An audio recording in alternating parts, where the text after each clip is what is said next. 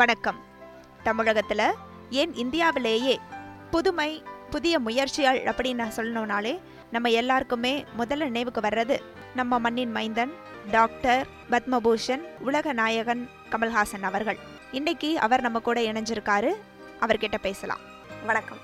வணக்கம். தூய்மை இந்தியா அப்படின்ற ஒரு திட்டம் நீங்கள் அதை கிட்டத்தட்ட முப்பது ஆண்டு காலத்திற்கும் மேலாக நீங்கள் எந்த ஒரு இதில் அமைப்போ எந்த ஒரு இயக்கம் அப்படின்னு இல்லாமையே உங்களுடைய படங்கள்லையாகட்டும் இல்லை உங்கள் ரசிகர்களை வச்சு அவங்களுடைய மூலமாக நீங்கள் தொடர்ந்து இந்த வேலையை செஞ்சுக்கிட்டு இருக்கீங்க.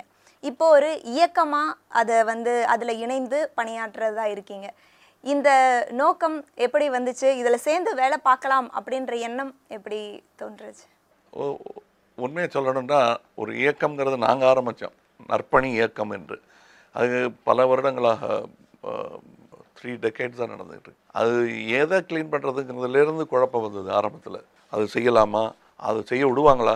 இன்னும் சொல்லப்போனால் நாங்கள் முதல் முதலில் ஃப்ரீயாக ரத்த தானம் செய்த போது சில டாக்டர்களே எதிர்ப்பு தெரிவித்தார். இப்பொழுது அதெல்லாம் மாறிவிட்டது. என்னுடைய இயக்க தொண்டர்கள் எல்லாம் இலவச ரத்தம் கொடுப்பதை ஒரு பெரிய சேவையாக உலகமே போற்றுகிறது. சில டாக்டர்கள்லாம் அதில் இடந்து செய்துட்ருக்காங்க. முப்பது வருடமாக எங்கள் கூட டாக்டர் ரகுபதினு ஒருத்தர் வந்து எந்த விதமான எதிர்பார்ப்பும் இல்லாமல் பணியாற்றி கொண்டு இருக்கிறார். பல பேருக்கு ஓப்பன் ஹார்ட் சர்ஜரி எல்லாம் குழந்தைகளுக்கு அவங்களால அதுக்கு எந்த காரணத்தினாலும் செலவு பண்ண முடியாது, குழந்தைய செத்து போடுறதை தவிர வேறு வழியிலேன்னு இருந்த ஏழைகளுக்கு கூட சில பேருக்கு பல பேருக்கு செய்திருக்கிறார்கள். இதில் நான் உதவி செய்தேங்கிறத விட அது இலவசமாக பணிபுரிந்த டாக்டர்களை தான் பாராட்டுக்குரியவர்கள். நான் அடிக்கடி சொல்கிற ஒரு விஷயம், எங்கள் நற்பணி இயக்கங்களில் நாங்கள் செலவிடும் காசுகள் எல்லாம் வேர்வையில் நனைந்தன. ஏன்னா பத்து ரூபா அஞ்சு ரூபா பேக்கெட்டில் அந்த வேர்வையில் நனைஞ்ச காசை எடுத்து தர்மம் பண்ணுற அவன் பெரிய கொடைவெள்ளலாம். இந்த சினிமா நடிகர்கள், என்னை போன்ற சினிமா நடிகர்கள் பெரியது கொடைவெள்ளலான்னு பார்த்தா கண்டிப்பாக அவங்க தான். அவங்கள ஊக்குவித்த பெருமை தான் எங்களுக்கு இருக்கிறது. அந்த பெருமையை எங்களுக்கு எனக்கு முப்பது வருடமாக சேர்த்து கொண்டிருக்கிறார்கள் அவர்கள். அதற்கு கிடைத்த ஒரு சான்றிதழாகத்தான் இதை நினைத்துக் கொள்கிறேனே தவிர இந்த இயக்கத்தில் சேருவதற்கான அனுமதி சீட்டாக நாங்கள் நினைக்கவில்லை. நாங்கள் ஏற்கனவே செய்த வேலைக்கான ஒரு சான்றிதழ் தான் மாண்புமிகு பிரதமர் எங்களுக்கு தந்திருப்பதாக நான் நினைக்கிறேன். நிச்சயமா. இப்போது நீங்கள் சொல்லும் போதே இந்த திட்டத்தை வந்து நீங்கள் முப்பது வருஷமாக செஞ்சுக்கிட்டு இருக்கீங்க. உங்கள் நற்பணி இயக்கத்தில் இருக்கிறவங்க எல்லாருமே செய்கிறாங்க. முதல்ல சாதாரணமாகவே முப்பது வருஷத்துக்கு முன்னாடி ரசிகர் மன்றமாக இருந்த ஒரு விஷயத்த நம்ம போகிறோம், நம்ம படம் நடிக்கிறோம், அதற்காக பணம் வாங்குகிறோம் அப்படிங்கிறது மட்டும் இருந்துட்டு அவர்களுக்கு வெளியே போகும்போது கை காட்டிட்டு போயிடலாம் அப்படின்னு மட்டும் இருக்காமல் உங்களுக்கு ஏன் அந்த சிந்தனை வந்துச்சு? இப்போவும் இந்த இந்த நேரத்துலேயும் நீங்கள் நிறையா விஷயங்கள் இந்த சோஷியல் காசுக்காக பண்றீங்க, திடீர்னு கட்டாயமா வாக்களிங்கன்னு சொல்றீங்க, எய்ட்ஸ்க்காக வந்து குரல் கொடுக்குறீங்க, இந்த மாதிரி வந்து பல விழிப்புணர்வு விஷயங்களையும் செஞ்சுக்கிட்டே தான் இருக்கீங்க. இந்த என்ன ஓட்டம் உங்களுக்கு ஏன் வந்துச்சு? என் தகப்பனார் இடத்துலேருந்து வந்ததாக இருக்கலாம். மொத்த மொத்த இந்தியாவே அரசியலில் ஈடுபட்டு சுதந்திர போராட்டம் செய்தது காலகட்டத்தில் வாழ்ந்தவர். என் சுதந்திரம் கிடைச்சி கொஞ்ச நாள்லேயே பிறந்துட்ட பிள்ளை நான். என் தகப்பனாருக்கு ஐம்பது வயதில் பிறந்ததுனால அவர் தாத்தாவாக இருக்க வேண்டியவர், அப்பாவாக இருந்தார் அவர். அதனால் என்னுடைய தலைமுறைங்கிறது வந்து ஒரு தலைமுறை பின்னோக்கி சென்று விட்டதாக நான் நினைக்கிறேன். ஸோ அவர்களுக்கு இருந்த பொறுப்பும் உத்வேகமும் எனக்கும் கொஞ்சம் ஒட்டி கொண்டு விட்டதாக, நல்ல தொற்று வியாதியாக நான் அதை நினைக்கிறேன். வியாதியாக கூட நான் நினைக்கவில்லை, ஆரோக்கியமாக நினைக்கிறேன். அது இருக்கலாம். என்னை அப்பொழுது இருந்த ஒரு சந்தோஷம், புதிய நாடு புதிய வீடு என்ற ஒரு பெருமை இருந்தது. அது என்னுள்ளும் தொடர்கிறது. அதனால தான் இதை சுத்தமாக வச்சுக்கணும்னு ஆசைப்பட்றேன். நீங்கள் ஒரு நற்பணி இயக்கமாக நடத்திக்கிட்டு இருக்கீங்க, நல்ல விஷயங்கள் செஞ்சிட்ருக்கீங்க. இந்த இளைஞர்கள் மற்ற நடிகர்கள் இந்த மாதிரி அடுத்த கட்டமாக என்னென்ன விஷயங்களை முன்னெடுக்கணும், அவங்க எப்படி அவங்கள வழிநடத்திருக்காங்க, அதுவே நாங்கள் முன்னோடியாக இருந்ததற்கான உதாரணம். எல்லாருமே இப்போ யாரும் வெறும் ரசிகர் மன்றம்னு போட்டுக்கிறது, நற்பணி செய்கிறோங்கிறத காட்டிக்க விரும்புகிறாங்க. அதற்கு முன்னோடியாக இருந்தோம் என்பது தான் எங்களுக்கு பெருமையை தவிர எங்களுக்கு அப்புறம் தான் அவங்க சொல்கிறாங்க செய்தாங்கன்னு நாங்கள் அதை அவங்கள குறை சொல்லக்கூடாது. செய்கிறார்கள் என்பது தான் அவர்களுக்கும் பெருமை, எங்களுக்கும் பெருமை. அதில் இன்னும் ரத்த தானம்ங்கிறதெல்லாம் சில அரசியல்வாதிகள்லாம் கூட எங்களை பார்த்து ஆரம்பித்தாங்க. நாங்கள் பார்த்து ஆரம்பித்தது ரோட்டரி கிளப், லயன் கிளப்ஸ் போன்ற ஒரு முன்னோடிகள் இருந்தாங்க எங்களுக்கு. எதையுமே நாங்கள் புதுசாக கண்டுபிடிக்கலை. சக்கரத்தை கண்டுபிடித்த ஆதி மனிதர்கள் நாங்கள் என்று நாங்கள் சொல்லிக்கொள்ளவில்லை. ஆனால் இது மாதிரி இன்னும் நிறையா செய்யணும். ஒரு காலகட்டத்தில் ரசிகர் மன்றங்கள் ஆரம்பிக்கப்பட்டதே அரசியல் நோக்கங்களுக்காக. அவையிலிருந்து மாறுபட வேண்டும் என்று தோன்றியதற்கு காரணமே, ஒருவேளை ஒரு மூன்று நான்கு வயது இருக்கும் ஸ்ருதி வந்து தியாகராஜ பாகவதர் படம் பார்த்துருக்கியா அப்படின்னு ஒரு வாட்டி விளையாட்டாக கேட்டப்ப அப்படின்னா அப்படின்னு கேட்டாங்க, யாருன்னு கூட கேட்கல. ஸோ எனக்கும் அந்த கதை தான் வருங்கும்போது இவ்வளவு மேன் அவர்ஸ் வேஸ்ட் பண்ணக்கூடாது, இது விரயமாகக்கூடாது, ஒரு விசிலடித்ததோடு முடிஞ்சு போயிடக்கூடாது, என் பணிக்கு மாத்திரம் அது இருக்கக்கூடாது. ஒன்றுமில்லை என்றால் நான் நினைப்பவன் எனக்கு பிறகு என்னுடைய அவயவங்கள் ஹார்வெஸ்ட் செய்யப்படும், என்னுடைய சாம்பல் மண்ணுக்கு உரமாக வேண்டும் என்று நினைப்பவன் நான். நிச்சயமா இதே போல உங்களுடைய இந்த மாதிரி நல்ல பணிகள் மட்டும் இல்லாம எந்த ஒரு தொழில்நுட்பம் அப்படின்னு எடுத்தாலுமே முதல்ல இந்தியாவுக்கு எடுத்துகிட்டு வர்றது அது வந்து நம்ம எல்லாரையும் வந்து பாலிவுட்லேருந்து ஹாலிவுட் கூட வந்துட்டு அங்கேருந்து உங்களுக்கு வாழ்த்துகள் வருது. அப்படிங்கும்போது நீங்கள் என்ன பண்ணாலுமே ரசிகர்கள் பார்ப்பாங்க. அப்படி இருக்கும்போது ஏன் இன்னும் இன்னும் ஓடுறது இந்த இந்த விஷயங்கள் எப்படி இது வந்துச்சு? அவை என் சொல் தான், கற்றது கைப்பண்ட அளவுக்கு அல்லாதது உலக அளவு. அதுக்கு பதிலுக்கு ஒன்று எழுதியிருப்பேன், திமிரா நான் நான் எழுதின பாட்டில் தான் வரும். அப்படி நினச்சிருந்தா வாழ்க்கை சுருங்கிடும், ரசிகர் வட்டமே கூட சுருங்கிடும். கற்றது கைமண் அளவு தான், உன் கண்ணில் தூவ போதுமானதுன்னு எழுதியிருப்பேன் நான். அது கண்ணில் தூவறதுக்கு தான் கட்டுறதுன்னா இப்படி தூக்கிட்டே இருந்தால் போதும், இந்த கைமண் அளவே போதும், நம்ம வேலையை முடிச்சுட்டு பணத்தை வசூல் பண்ணிட்டு போயிடலாம். ஆனால் கற்றது கைமண் அளவு தான், கல்லாதது உலக அளவு என்று தெரிந்து கொள்ள வேண்டும். அதை தெரிந்து கொள்வதனால் தான் மனிதமே மேம்பட்டிருக்கிறது என்று நான் நினைக்கிறேன். இல்லைன்னா இன்றைக்கும் நம்ம சின்ன சின்ன நட்டு உடச்சி குரங்கு மாதிரி இல்லை குச்சியை எச்ச பண்ணி அதை எறும்பு புத்துக்குள்ளே விட்டு சாப்பிட்டுக்கிட்டு இருப்போம். இன்னும் அதுதான் நடந்துகிட்டு இருக்கும். எழுந்து நடக்க வேண்டும் என்ற ஒரு உத்வேகம் வந்ததே நம் தேடல் தான் என்று எனக்கு தோன்றுகிறது. இப்போது இந்த மாதிரியான தொழில்நுட்பங்கள் புதுசாக நீங்கள் வந்து முன்னெடுத்துட்டு வரணும் அப்படின்னு நினைக்கிற விஷயங்கள் சில நேரங்களில் அது வந்து தோல்வியாகும் போதோ இல்லை வந்து அது சரியாக வராத போதோ அப்போ அதை நீங்கள் என்ன மாதிரி எடுத்துப்பீங்க? எடிசன் சொல்லியிருக்காரு எனக்கு, I know how I know thousand ways of how not to do it. அதுவும் கல்வி தானே, எது எது செய்யக்கூடாது என்பதை தெரிந்து கொள்வதும் எந்த உணவை உண்ணக்கூடாது என்று தெரிந்து கொள்வதும் ஆகார நியமம் தான். எருக்கலம் சட்னி சாப்பிடக்கூடாதுங்கிறது புரிஞ்சுக்கணும் ஃபஸ்ட்டு. தேங்காய் சட்னி மாதிரி அதையும் டெய்லி அரைச்சி சாப்பிட்டுட்டு இருந்தான் செத்து போயிடுவான் இல்லையா? அது கூடாதுன்னு தெரிஞ்சுக்கிறதே கல்வி தான், அதுவும் ஆகார நியமத்தில் சேரும். எது எது சாப்பிடலாங்கிற நியமம் மாதிரி எது எது சாப்பிடக்கூடாதுங்கிறத தெரிந்து கொள்வதும் பெருங்கல்வி, அதுவும் மருத்துவம் சார்ந்த கல்வி தான் நான் நினைக்கிறேன். அதனால் இந்த தோல்விகள் எல்லாம் எனக்கு கல்வி ஆகிறது, வெற்றிக்குள்ளும் இந்த தோல்வி அடங்கி இருக்கிறது. என்ன கேட்டாங்க, தேவர மகன் நல்லா போயிருக்கு, குணா வந்து அந்த அளவு நல்லா போகலையானே. ஐயா, வெற்றி பெற்ற குணா தான் என் தேவர மகன், அவ்வளோ வெற்றி பெறாத தேவர மகன் தான் குணா. எனக்கு அவ்வளோதான். எங்கேயாவது கம்மியாக வேலை செய்வாங்களா யாராவது? பிரசவத்துக்காக முக்கி முறை கொண்டிருக்கும் தாய், இது எப்படியும் ஊனமுற்ற குழந்தை தான், கொஞ்சம் முக்கினா போதுன்னு நினைப்பாங்களா? இல்லை பிறந்ததும் இது கால் சரியாக இருக்கான்னு பார்க்குறது ஆர்வம் இருந்தால் கூட, சரி இது கால் சரியாக போச்சு நீங்களே வச்சுக்கங்க நர்ஸுன்னு கொடுத்துருவாங்களா அந்த அம்மாவது? அது மாதிரி தான் அது எனக்கு. அது எல்லாமே சந்தோஷம்தான். யார் கண்டா அதுவே ஒரு பெரிய ஒரு கிங் மாதிரி ஒரு ஒரு சயின்டிஸ்டாக வரலாம் இல்லைங்களா? வீல் சேரில் உட்காந்துருக்கிற மிஸ்டர் கிங் எவ்வளோ பெரிய சயின்டிஸ்ட்டு, அந்த மாதிரி இருக்கலாம் இல்லையா? நிச்சயமா எங்ககிட்ட இன்னொரு பெரிய உங்க முன்ன நிற்கிற ஆச்சரியம் வந்து உங்களுடைய தீர்க்க தரிசனத்தனம்.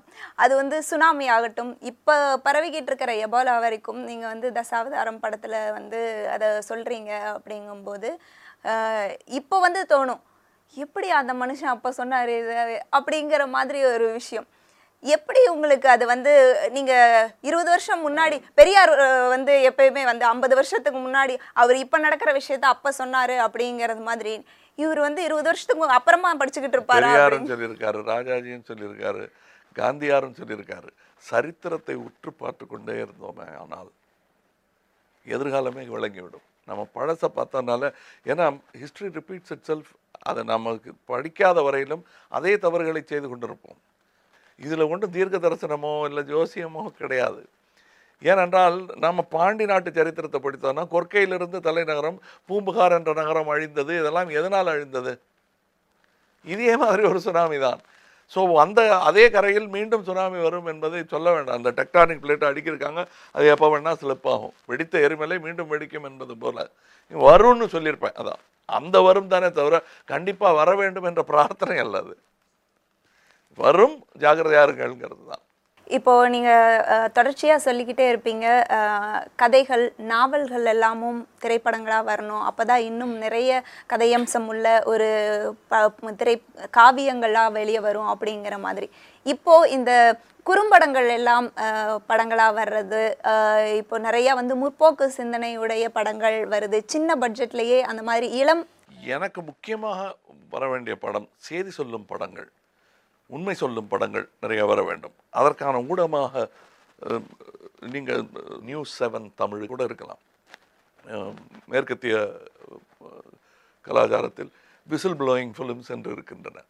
நடக்கும் ஊழல்களை பற்றியெல்லாம் தைரியமாக, ஏனென்றால் இப்பொழுது நடக்கிற இந்த சேட்டலைட் சேனல்ஸ் கூட விளம்பரதாரர்களை நம்பி இருக்கிறது. அதை நம்பி இருக்கும்போது அவங்களுக்கு கடமைப்பட்டவர்களாக இருக்க வேண்டியிருக்கிறது. அவர்கள் ஏதாவது தவறு செய்தனா சொல்ல முடியாத நிலையில் இருக்கிறது. அதையெல்லாம் மீறி தனி நபர்கள் தைரியமாக எடுக்கும் விசில் ப்ளோயிங் ஃபிலிம்ஸை நீங்கள் உங்கள் டெலிவிஷனில் காட்டலைன்னா கூட சப்போர்ட் பண்ணணும். அது ஏன்னா அது வந்து முன்பு மன்னர்களெல்லாம் வைத்திருந்த ஆராய்ச்சி மணி, அதுதான் அந்த ஆராய்ச்சி மணி இப்போ விசிலாக மாறி இருக்குது, ஆராய்ச்சி விசில். ஸோ அது அந்த சீட்டிகள் அடித்து கொண்டே இருக்க வேண்டும். அது அது அது வந்து பெரிய கடமை. அது இடித்துரத்தல் மன்னனுக்கு தேவைங்கிற மாதிரி அது வேணும். அந்த குறும்படங்கள் அதை செய்யக்கூடிய பலம் உள்ளவை. அந்த பலத்தை புரிஞ்சுக்காமல் அதை விற்றுட்டு போயிடக்கூடாது. இப்போது இந்த இளைஞர்கள் எடுக்கிற திரைப்படங்கள் பற்றி, இப்போ இருக்கிற இந்த திரை காலகட்டம் பற்றி உங்களுடைய கருத்து என்ன? அதாவது பெருந்தன்மையாக எல்லாம் நல்லபடியாக இருக்குது, நல்லதே நடக்கும் அப்படின்னு சொல்கிறது ஒன்று. அவங்களும் சந்தோஷமாக இருப்பாங்க, நல்லவருங்க, பெரிய மனுஷங்க. ஆனால் திருத்திக் கொள்ள வேண்டியது நான் உட்பட பல பேருக்கு இருக்கிறது, கண்டிப்பாக அவர்களுக்கு இருக்கும் என்பதை அவர்கள் உணர வேண்டும். இந்த தற்கால புகழில் வந்து நான் சொல்லத்தான் நினைக்கிறேன் போதோ அல்லது அபூர்வங்கள் போதோ ஒரு பெரிய சாதனை, எனக்கு நேஷ்னல் அவார்டெலாம் கொடுத்தாங்க, இதில் படத்துக்கு நேஷ்னல் அவார்டு கிடைச்சது. அதுதான் உச்சகட்டமாக நினச்சிடக்கூடாது, அடுத்த கட்டத்துக்கு போக வேண்டும் என்பதை எனக்கு இருந்த நான் பாலச்சந்திரன் சார் மாதிரி ஒரு நல்ல குரு இருந்ததுனால இது ஒன்றும் பெருசாக பீத்திக்காது, இது ஒன்றும் பெரிய விஷயம் இல்லை, இன்னும் போக வேண்டிய தூரம் இருக்கிறது இன்னும் நினைவுபடுத்தி கொண்டிருந்தார்கள். ஏன்னா முதல்ல பட்ட கஷ்டங்களுக்கு கம்பேர் பண்ணி பார்க்கும்போது கிடைத்த வெற்றி இதுவே போதும், பார்ப்பேன் உட்காந்துடலாமான்னு தோணும். அந்த வசதியில் அதை விட்டுடாமல் அவங்க இன்னும் நடைபெற வேண்டும் என்பது தான் என்னுடைய. படைப்பாளிகளோட சுதந்திரம்னு எடுத்துக்கிட்டாலும் சில விஷயங்கள் வந்து சில வெகுஜன மக்களோட உணர்வுகள் அப்படின்னு எடுக்கும்போது இது இந்த முரண்பாடை எப்படி களையிறது? அது பேசி தீர்ப்போமா தான், நீங்கள் அடித்து தீர்த்துக்கெல்லாம் முடியாது. அவன் வியாபாரம் கடையை உடைச்சிட்டா அடுத்து வியாபாரம் பண்ண மாட்டாங்கிறது ரவுடித்தனம். அது இது விற்கக்கூடாது, ஏன் விற்கக்கூடாது, இது போதைப் பொருள், பட்டு பள்ளிக்கூடத்துக்கிட்ட வைக்காத, அது சொல்லணும். அது எப்படி சொல்லணும்? அடித்து உடைக்க முடியாது, சட்டம் படியாக போகிறோம். வெள்ளைக்காரனே நம்ம கஞ்சி கேட்டு தானே பண்ணி வச்சோம், சட்டம் போட்டு பேசி அடியும் வாங்கிட்டு திருப்பி அடிக்காமல் நின்று உலகமே போட்டிருக்கிறது. அதை அதை தான் செய்யணும். இந்த வன்முறையெல்லாம் நம்ம நான் நான் வேணால் தோற்று போயிடலாம், இன்னொரு வீரம் வருவான், மறந்துடாதீங்க. என்னை விழுத்திட்டா அதுக்கப்புறம் வரமாட்டான்னு நினைக்கிறாங்க. என்னுடைய என்னை விழுந்தா நான் விழுந்த இடத்துல இருந்து பத்தாயிரம் பேர் முளைப்பாங்க. இப்படிலாம் சத்தம் போட்டு அடக்க முடியாது. அடக்கி பார்த்தாங்க, எத்தனை வருஷம் முடிஞ்சது? பன்னெண்டு வருஷம் முடிஞ்சது ஜெர்மனியில். ஹிட்லரை விட பெரிய ஹிட்லர்களா இவர்கள் எல்லாம்? மதத்தின் பெயரால், இனத்தின் பெயரால், குலத்தின் பெயரால் எத்தனையோ அநியாயம் நடக்கிறது. அதை விட்டுட்டு இதை சின்னதாக எதையாவது பிடிச்சிட்டு ஒவ்வொருத்தரும் ஒவ்வொரு படத்துக்கு. வசூல் ராஜா எம்பிபிஎஸ்னு டாக்டருக்கு கோவம் வந்துருச்சு, போடக்கூடாதுன்னு படத்தை நிறுத்தினாங்க. இன்றைக்கி சொல்கிறேன், வசூல் பண்ணாமல் டாக்டரை ஃப்ரீயாக பண்ணுறவங்க எத்தனை பேர் இருக்காங்க? கவர்மெண்ட் வேலையில் இருந்துக்கிட்டு திருப்பியும் வந்து தனி கிளினிக் வைக்காத டாக்டர் எத்தனை பேர் இருக்காங்க சொல்லுங்கள். அப்போ வசூல் ராஜா தானே இன்றைக்கு சொல்லுகிறேன். எனக்கு என்ன கோவமா? எனக்கு தெரிந்து நல்ல டாக்டர் டாக்டர் ரகுபதி, அது அவர் பேரையும் சொல்லுகிறேன், சும்மா வந்து ஆப்ரேஷன் பண்ணி கொடுக்குறாரு, அவர் கிளினிக் கிடையாது, செருப்பு அறுந்து போகிறவரெல்லாம் போட்டுட்டு கிழிஞ்சு போகிறவரெல்லாம் வேலை செய்வார் அவர். அப்புறம் அடுத்த செருப்பு வாங்குகிற வசதி இருக்கும்போது வாங்குவார் அவர். அப்படியும் டாக்டர்கள் இருக்காங்க. அப்போ அவங்க அவர் என்னுடைய ரகுபதி நினைப்பாரா, என்னத்தான் சொல்லிவிட்டார் வசூல் ராஜான்னு, என்ன சார் இப்படி சொல்லிட்டீங்கன்னு கேட்கவே இல்லை அவர். ஏன்னா அவருக்கு தெரியும் கேவலமாக நடிக்கிறார்களே தமிழ் நடிக்கிறார்கள். யாரை பார்த்து சொன்னேன் நான் என்னென்னா, என் மனசுக்குள்ள குற்ற உணர்வு இருக்குதுன்னு அர்த்தம், நான் நல்லா நடிக்கலன்னு. என்னை சொல்லி இருக்க மாட்டார்கள், நம்பினானா தான் நான் நல்லா நடிகேன். இப்படி ஒருத்தர் டாக்டரில் இருந்து இதில் இருந்து எல்லாரும் சொன்னான்னா அப்புறம் அப்போ அப்படி பார்க்கும்போது அரசியல்வாதிகள் எவ்வளோ நல்லவர்கள் பாருங்கள். எத்தனை நூறு படங்கள் வந்திருக்கு, இந்த கட்சி அந்த கட்சியை திட்டுது, அந்த கட்சி இந்த கட்சியை திட்டுது, படம் வந்துக்கிட்டே இருக்குது. தப்பு பண்ணுற எம்எல்ஏ, தப்பு பண்ணுற மந்திரி எத்தனை படங்கள் காட்டியிருக்கோம். தப்பு பண்ணுற போலீஸ் அதிகாரி எத்தனை வாட்டி போலீஸ் வந்து இந்த படத்தை பேன் பண்ணுற முயற்சி பண்ணியிருக்காங்க. போலீஸ் செய்யாது, இதை ரவுடி தான் செய்வான் அந்த வேலையை. இல்லை, அதுதான் இப்போ இருக்கிற இளைஞர்கள், இயக்குநர்கள், இதுக்கெல்லாம் வந்து நடிகர்கள் உடனே உடனே அதாவது ஒரு ஒரு அடித்தட்டு மக்கள் போடுற ஒரு ஒரு கருத்தை கூட அது வந்து பெருசாக ஏதாவது ஒரு இதில் பாக்ஸ் போட்டு போட்டாங்கன்னா அதுக்கு உடனே ரியாக்ட் பண்ணுறாங்க, பேட்டி கொடுத்துட்றாங்க. இந்த மாதிரியான தொடர்ச்சி இவங்களுக்கு இருக்கும் ஊடகம் செய்கிறார்கள். அது அவங்க கோச்சிக்கூடாது, அதான் கேட்குறாங்க. அந்த பக்குவம் இல்லவே கூடாதுன்னு தடுக்க முயற்சி பண்ணியோ அல்லது இணையதளத்தில் போய் அவங்க பே பேசி அவங்க ஆஃபீஸை அடித்து உடைக்கிறது அது பண்ணாங்கன்னா இவங்களுக்கும் இப்போ இந்த இவங்க கம்ப்ளைண்ட் பண்ணுறாங்களே என் படத்தை நிறுத்திட்டாங்களே அந்த ரவுடிகளுக்கும் இவங்களுக்கும் அதிக வித்தியாசம் கிடையாது. ஆதங்கம் இருக்க வேண்டியதுதான். எனக்கு கோவம் வருது, ஒரு இனப்படுகொலையை பற்றி சரியாக விவரிக்காமல் போன படத்தை பார்த்தா கோவம் தான் வரும். அதுக்காக நான் இன்னொரு இன்னும் கடவுள் இனப்படுகொலை செய்ய முடியாது, கலையை கொலை செய்ய முடியாது. நான் பேசித்தான் தீர்க்க வேண்டும். அதை எவ்வளோ கண்டிப்பாக பேசணுமோ அது கொஞ்சம் பேச்சு ரொம்ப நேரம் நீளம், வன்முறை மாதிரி குயிக்காக முடியாது. பேசிகிட்டு இருக்கோம் ஒரே சிவி சிவிட்டாக பேச்சு முடிஞ்சது, ஏன்னா தலையே இல்லையே, அப்புறம் எங்கேருந்து பேச்சு. அப்படியெல்லாம் முடிவு கண்ட வேண்டிய விஷயம்.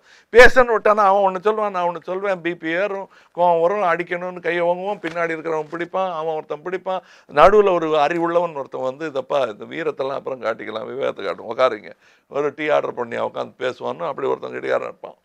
மொத்தத்தில் ஒரு ஒரு ஷோ நின்று போயிடும், இல்லை ஒரு வியாபாரம் கேட்டு போகும். பட் அந்த அளவுக்கே விடக்கூடாதுங்கிற நீங்கள் அமெரிக்காலாம் அண்டி பின்றாங்க. நேர ஒற்றைப்படையில் தான் இன்றைக்கி இங்கே அரசியல்வாதிகளை பற்றியே பேச முடியாது. அப்படி காமன் மேன் சத்தமாக டெலிவிஷனில் வந்து ஒருமையில் ஒபாமாவை பற்றி பேசுகிறாங்க. அதுக்கு நேர பதில்னு சொல்கிறாரு. இவ்வளோ தூரம் ஒபாமாக்கெல்லாம் போக வேண்டாம். காந்தியை நேரடியாக சந்தித்து விமர்சித்தவர்களுடைய பேட்டியின் நகல் நான் பார்த்துருக்கேன். திருப்தியா இப்போ அப்படின்னு கேட்டிருக்காரு, சாகரத்துக்கு ஏழு நாள் முன்னாடி. நாசம் பண்ணியாச்சு நாட்டை, திருப்தியா காந்திஜி அப்படின்னு கேட்டிருக்காரு. இல்லை அப்படின்றாரு அவர். என்ன வேணும் சொல்கிறீங்க, இப்போ என்ன வேணும் சொல்லுங்கள், உங்களுக்கு தெரியுது, உங்கள் கஷ்டங்கள்லாம் எனக்கு புரியுது, புரிஞ்சதில்லை, புரிஞ்சதாக நீங்கள் நடந்துக்கல, இன்னும் அங்கே கொண்டு போய் பாகிஸ்தான் பாகிஸ்தான் பேசிகிட்டு இருக்கீங்க, எங்கே போய் தொலைய வேண்டியதானேன்னு இருக்காரு. எங்கே போய் சொல்கிறீங்கிறாரு. கேள வயசானவங்களாம் போகிற இடத்துக்கு அப்படின்னு சுச்சு உச்சு உச்சுன்னு தடுத்துருக்காங்க. இல்லை இல்லை பேசட்டும் விடுங்க, என்ன எங்கே போய் சொல்கிறீங்க. அதுக்கப்புறம் அவர் சுதாரிச்சுக்கிட்டு எங்கேயாவது ஹிமாலயா ஹிமாலயத்துக்கு போக வேண்டியதானே, எதுக்குன்னாரு. அது புண்ணியம் சேரணும்னா எனக்கு இங்கே தான் புண்ணியம், இதுதான் ஹிமாலயம், அவன் அங்கே போங்கிறான், இவன் இங்கே போங்கிறான், சொன்ன அதெல்லாம் சொன்ன இடத்துக்கெல்லாம் போகிற வயசு தாண்டிட்டேன்ப்பா, நான் நான் இங்கே தான் இருப்பேன். சரி அடுத்து நீ உங்களுக்கு என்ன அப்படின்னு கேட்குறாரு. நான் பழசு ஓல்டு இஸ் கோல்டுன்னு சொல்ல, is the youngest man I know. ஏன்னா அவருடைய சிந்தனைகள் இன்று இளமையாக இருக்கிறது. நான்லாம் காந்தியை எல்லாரும் மாதிரி கூட்டத்தோட கோவிந்தா போட்டு காந்தி வழியை சொல்லிட்டு தான் வாழ்க சொல்லிட்டு இருக்கேன் நான் செத்ததுக்கு அப்புறம். இந்த மாதிரி சர்ச்சைகளை பற்றி இது பண்ணும்போது தொடர்ச்சியாக வந்து உங்களுடைய படங்களுக்கு சில படங்களுக்கு ஒரு சில சர்ச்சைகள் எல்லாம் வந்திருக்கு. சண்டியர்னு பேர் இருந்ததை விரும்மாண்டின்னு மாற்றணுங்கிறத அது ஒரு பெரிய அளவில் சர்ச்சை இருந்துச்சு. என்ன அது எவ்வளோ அசட்டுத்தனமாக இருக்குது பாருங்கள். இது பத்து வருஷத்தில் எவ்வளோ அசட்டுத்தனமான வேலைன்னு இப்போ புரியுது. அது அது அதெல்லாம் இப்போ எனக்கு அதில் வந்து இப்போ கோபம் கூட தணிஞ்சு போச்சு. எனக்கு அப்போ கோபமாக இருந்துச்சு, ஏன்னா என்ன ஒரு நாளெல்லாம் போச்சேன்னு. பணத்துக்கு வேல்யூவே கிடையாதுங்க. தவறான ஒரு செய்தி இருந்தால் கண்டிக்க வேண்டியது அவங்களுடைய. இல்லை, அதே பேரில் இப்போ வந்து ஒரு இளைஞர்கள் ஒரு படம் எடுக்கிறாங்க, அதற்கு எந்த எதிர்ப்பும் இல்லை, எதுவுமே இல்லை. இது அதுக்கு இன்னொரு பதில் சொல்கிறாங்க, மேடை உயரமாக இருந்தால் தான் கூட்டத்துக்கு தெரியும், பள்ளத்தில் நின்று பேசினா தெரியாது, மேடை நல்லா கட்டியிருந்தீங்க ஏறி பேசிட்டோம் பின்னங்கிறீங்க அப்படின்றாங்க. அதுக்கு நான் என்ன சொல்ல முடியும் தவிர எனக்கு அது நான் என்னென்னா வயோதிகத்தில் வர வேண்டிய சிரிப்பு எனக்கு இளமையிலேயே வர ஆரம்பிச்சிருச்சு. அந்த அந்த சிரிப்பு இன்னும் கோபப்படுத்துது அவங்கள. உங்களை மட்டும் அது வந்து ஒரு குறி வைக்கிற மாதிரி இருக்குதுன்னு எப்போயாவது நினச்சிருக்கீங்களா? நினச்சா அப்படியே அது அரண்டவங்களுக்கு இருந்ததெல்லாம் போய் சொல்லிட்டு இருந்தேன் தெரியுமா, அது ஆகிடும். நான் அரண்டவன் அல்ல, எனக்கு குறி வைக்கிறாங்கன்னா அது நல்லா இப்போ பழுத்த மரமாக இருக்குமோ அப்படின்னு நல்லா தான் நினச்சிக்கலாமே. இவ்வளோ கல்லடி வருது ஏன், ஒரு வேளை பழுத்த மரமாக இருக்குமோன்னு. எதுக்கு நான் மேரி மெக்டில் இன்னொன்று எதுக்கு சந்தேகப்படணும், எல்லாரும் கல்லடிக்கிறாங்களே அப்படின்னா நான் பழுத்த மரமாக இருக்கலாம்னு அப்படி பாசிட்டிவாக நினச்சிக்க வேண்டியது தான்.